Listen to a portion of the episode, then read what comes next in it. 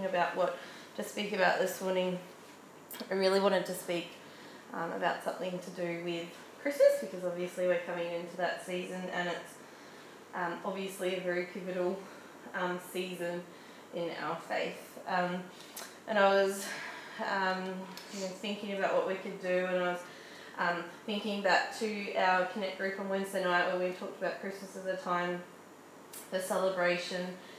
And um, I was also thinking about what songs we'd be doing today. And, and we talked about doing that Emmanuel song, and I um, thought that would be really nice to talk a little bit more about what that actually means. It's more than just a name, it actually has a meaning that um, is far reaching, um, reaches far further than just that one verse where we see it in the Bible.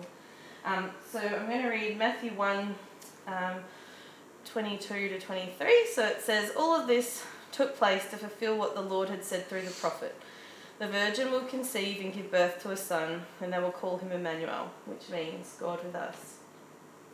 So um, when Matthew's talking about um, the prophet there, um, he's referring back to Isaiah. Um, it's really interesting in this verse. Um, Matthew uses the phrase that it might be fulfilled. It's the first time we actually see that phrase used in the book of um, Matthew, but there are at least another 12 times where that phrase um, is used. So, on a surface level, it can look like um, you know when you go for a job and there's selection criteria, and to you know to get that job you need to kind of fit you know, you might need to have good administration skills, you might need to know how to use Excel on the computer. And if you meet those, then you have the job.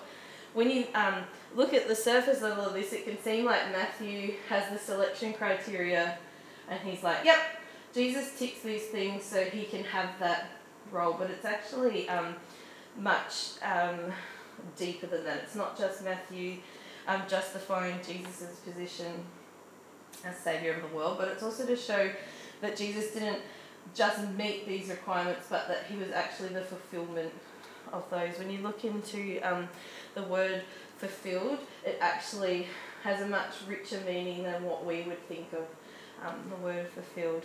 Um, so he wasn't just um, meeting these requirements, he was the fulfillment of them and also the end of an old covenant and the beginning of a new one.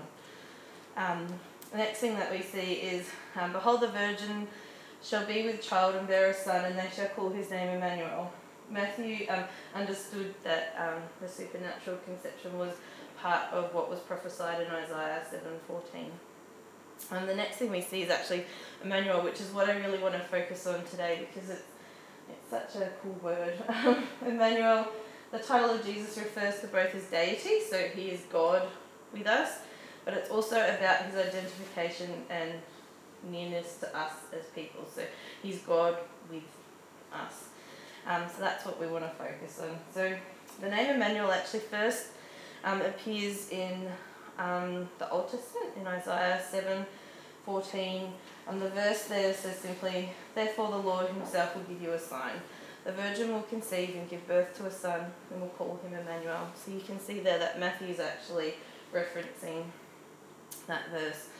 So I looked a little bit further into it because I've been around church a very long time, but I've never actually properly looked at the context of that verse in Isaiah. It's a nice verse that we often see on Christmas cards or you know things at Christmas, but um, I wanted to actually know um, what it was in reference to. So that was actually part of a um, prophetic word that Isaiah um, spoke to King Ahaz of Judah.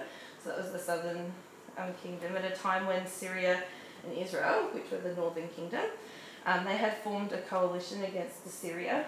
Um, the prophet Isaiah counseled Ahaz not to join um, in their uprising um, against Assyria, um, who at that time were the region's greatest power. Um, and the prophet actually told him that if he did, they would not succeed. he urged Ahaz to trust in the Lord rather than to appeal to Assyria for help against Syria and Israel.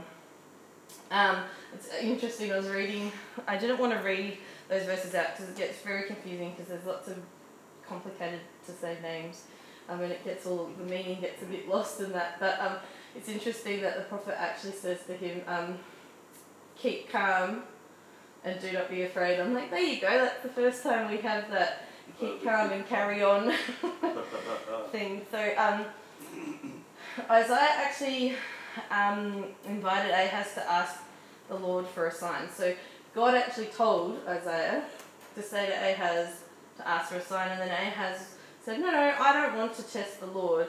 Um, when he'd actually already determined in his heart that he was going to go against what God said. So he uh, said one thing to um, kind of hide his motive, but um, his motive was that he'd already decided to go against what God had said.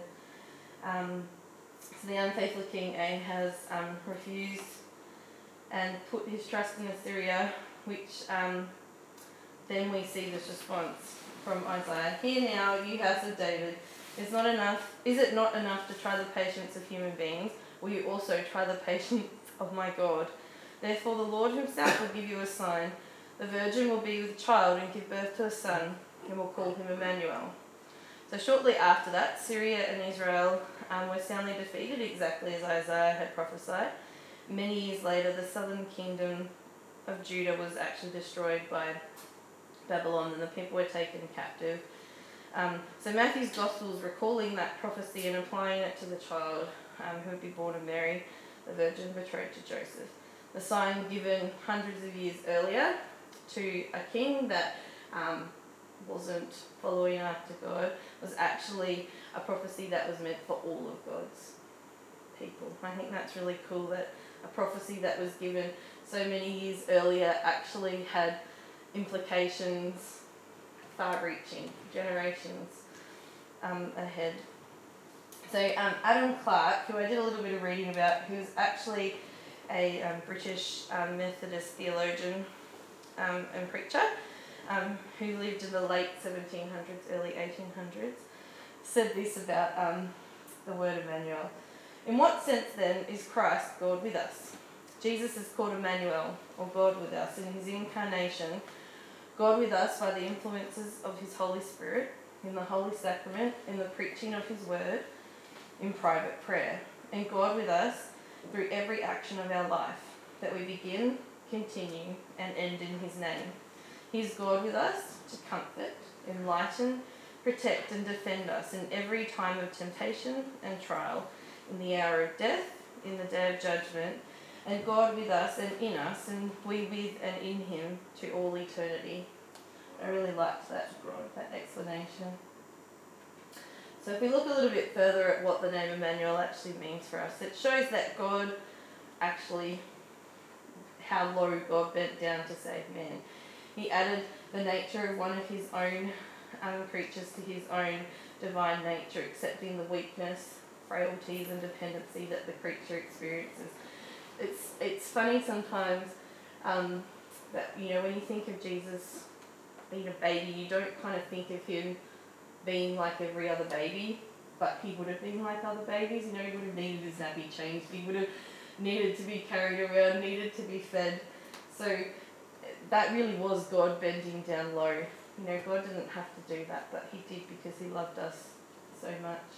It also shows um, what a miracle it was that God could actually add a human nature to His own and still remain God. It shows um, the compatibility between the unfallen human nature and the divine nature.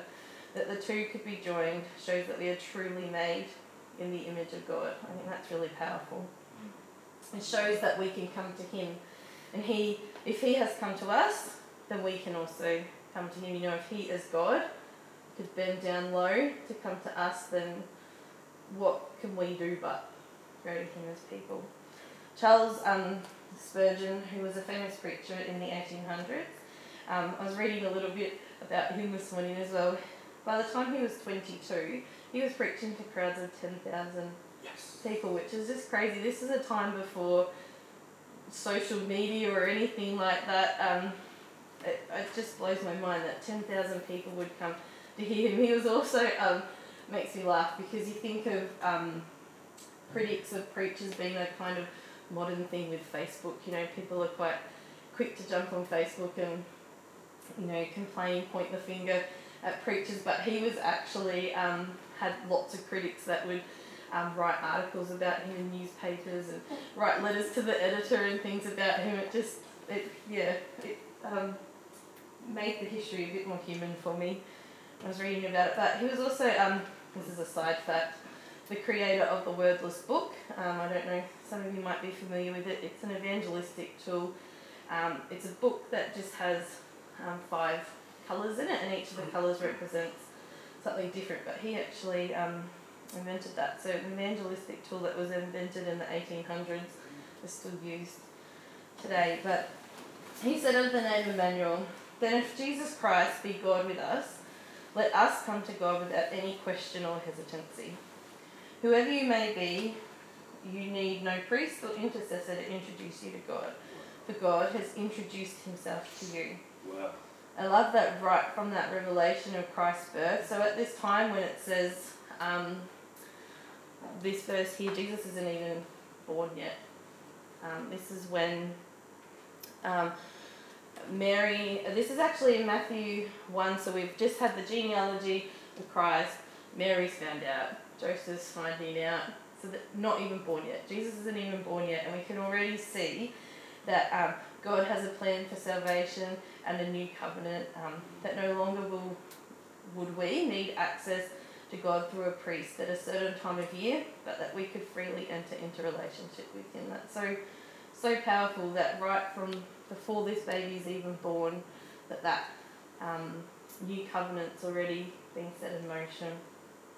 So it has actually been said that the Bible um, can be seen as the story of God's persistent desire to dwell with his people. In Jesus, God succeeds in a unique way, becoming a man in order to save the world not from the outside, but from the inside. It's like the ultimate spy story. Uh-huh. and Emmanuel, God with us, to rescue, redeem, and restore our relationship with Him. so Christmas is the celebration of Emmanuel, God with us. God did what He said He would do. This is the, the bit that really gets me. Jesus was born. The prophets didn't labour in vain because the Messiah finally came. Maybe you've reached um, this point of the year and you're really ready for next year to start.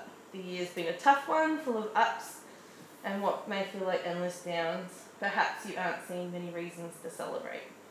Know that your hard work has not um, been forgotten.